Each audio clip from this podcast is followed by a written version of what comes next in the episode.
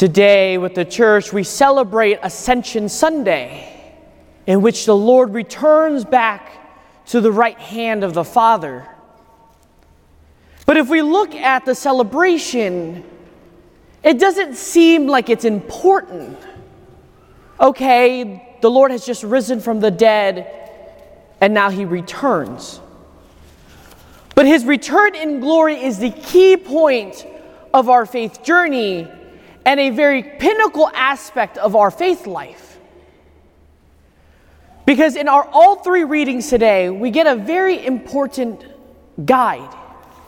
We see, first and foremost, the purpose of what Jesus is doing. Secondly, his mission. Thirdly, his victory. The purpose of everything that Jesus did culminates and fulfills in his return back to the Father to take his rightful throne at the right hand of the Father. But we have to take a couple steps back to really understand why that is important.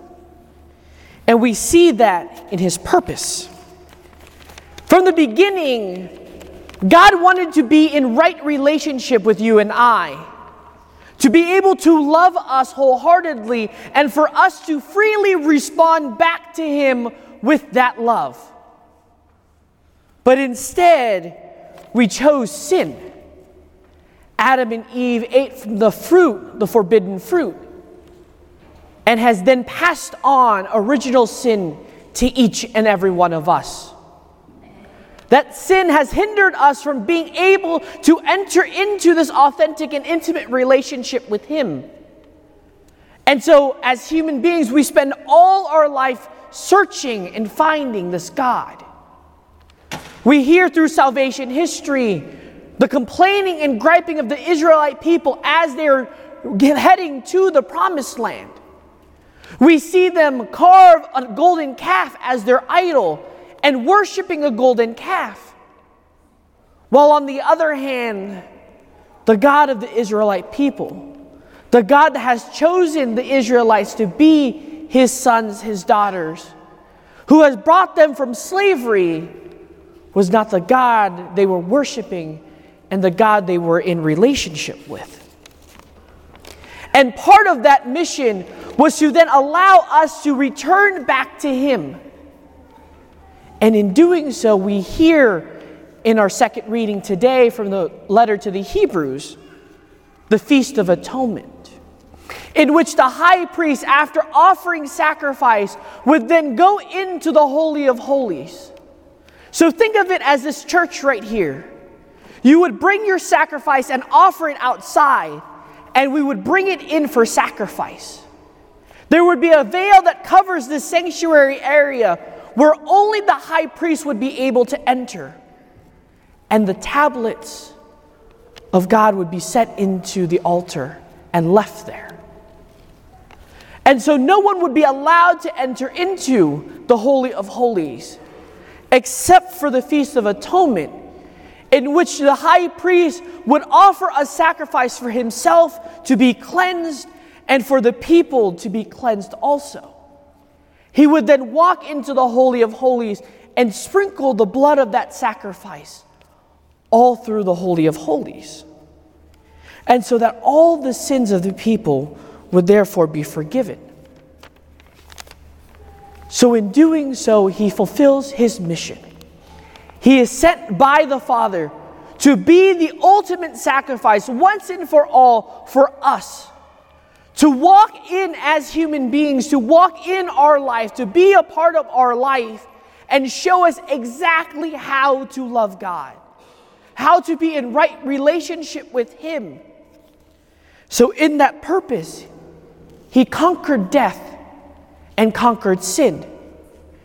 Three days in the tomb, and He resurrected to show us that no death that death has no power over us. Nothing is going to hinder us and stop us from returning back to God and to be in right relationship with Him. And in becoming the sacrifice once and for all on the cross, He tore the curtain that separated us from God, that only permitted the Holy of Holies to enter into. He allowed all of us to come and to be with Him every day and every moment of our life. So, finally, the third, the victory. Through His life, His death, His resurrection on the cross, we are cleansed of our sins. Nothing, therefore, hinders us from being sons and daughters of Jesus Christ. Nothing is then hindering us from entering into heaven, and nothing is hindering us from being loved by God forever. But what is hindering us is our choice and our decision to turn back away from Him.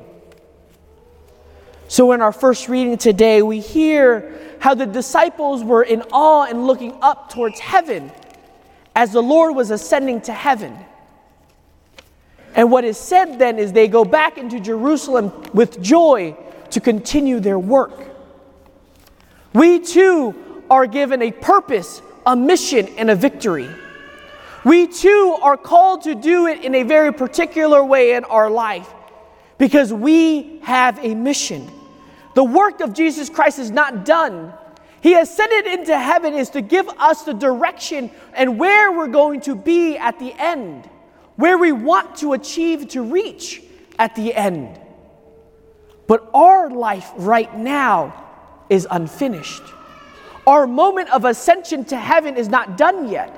We're not ready to get there yet because we still have our mission to fulfill. We have our work cut out for ourselves. So, then, what is our purpose then here on earth at this moment? Our purpose, therefore, is to share the good news with all the world. What is that good news, therefore?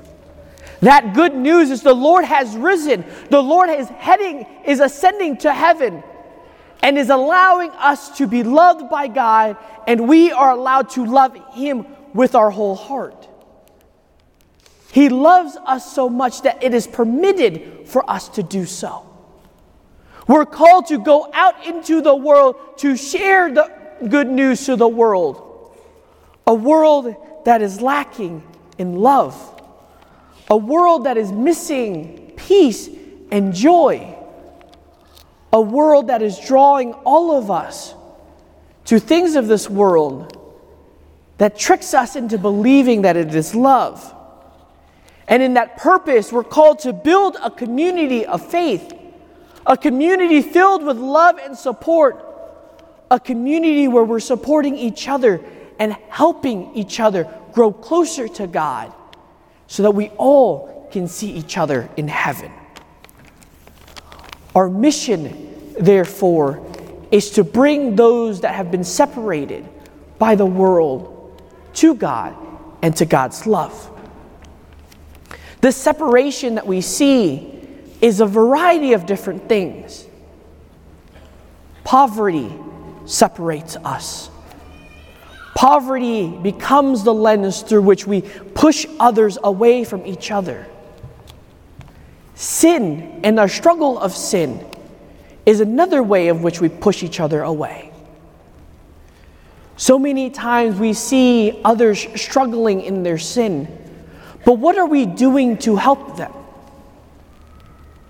One simple idea in question is a lot of our young people are having children outside the context of marriage. But how many of us are willing to love them for who they are? Or are we just going to push them out of our lives because they've committed sin? They've made a mistake. They're not worthy of our love anymore. The struggles of division occurs in our society, whether that's financial, whether that's economics, whether that's race, separates us, pushes us away from each other. Our mission is therefore to bring everyone to God and to God's love, to bring all of us together as one family. If we look around the community today, we have people from different social economic backgrounds. We have people from different race and ethnicities here present. But yet we all can be here under one roof as one family to worship, to love God, to give thanks to God, all together as one. So imagine what we can do if we brought our whole community together, everyone that's been pushed away and ostracized in our society, under one roof as one family, to worship the same God, to give thanks to God, and to be loved by God and by others. Finally, our victory. That victory that we will gain is eternal life. When our moment here on earth ends and we begin enter into our eternal life, that is our victory. Because we will be face to face with our Creator.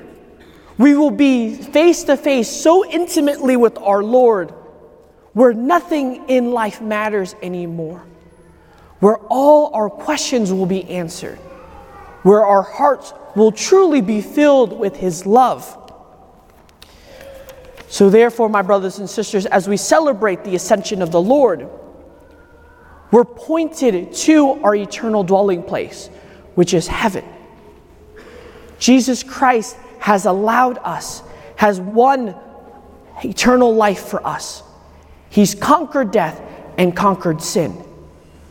But we, as people still here on earth, are looking forward towards that eternal rest, that eternal dwelling place in heaven. But we can't just focus on heaven alone, my dear brothers and sisters. We have to finish our mission, our purpose, our victory here on earth, so that when our moment ends here on earth, we can enjoy that eternal victory in heaven, where Jesus has prepared a place for us at the Father's right hand. Amen.